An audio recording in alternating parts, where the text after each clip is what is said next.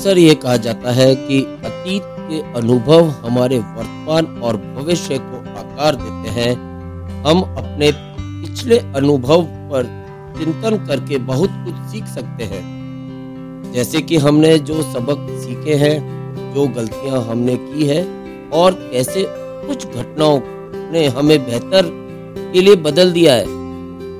अपने अनुभव पर वापस जाने से, हम बेहतर ढंग से समझ सकते हैं कि कुछ निर्णय क्यों लिए गए थे और आज हम पर क्या प्रभाव पड़ चुका है।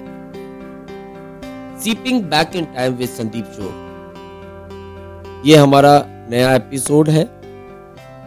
होप आप सभी को बहुत अच्छा लगेगा। Thank you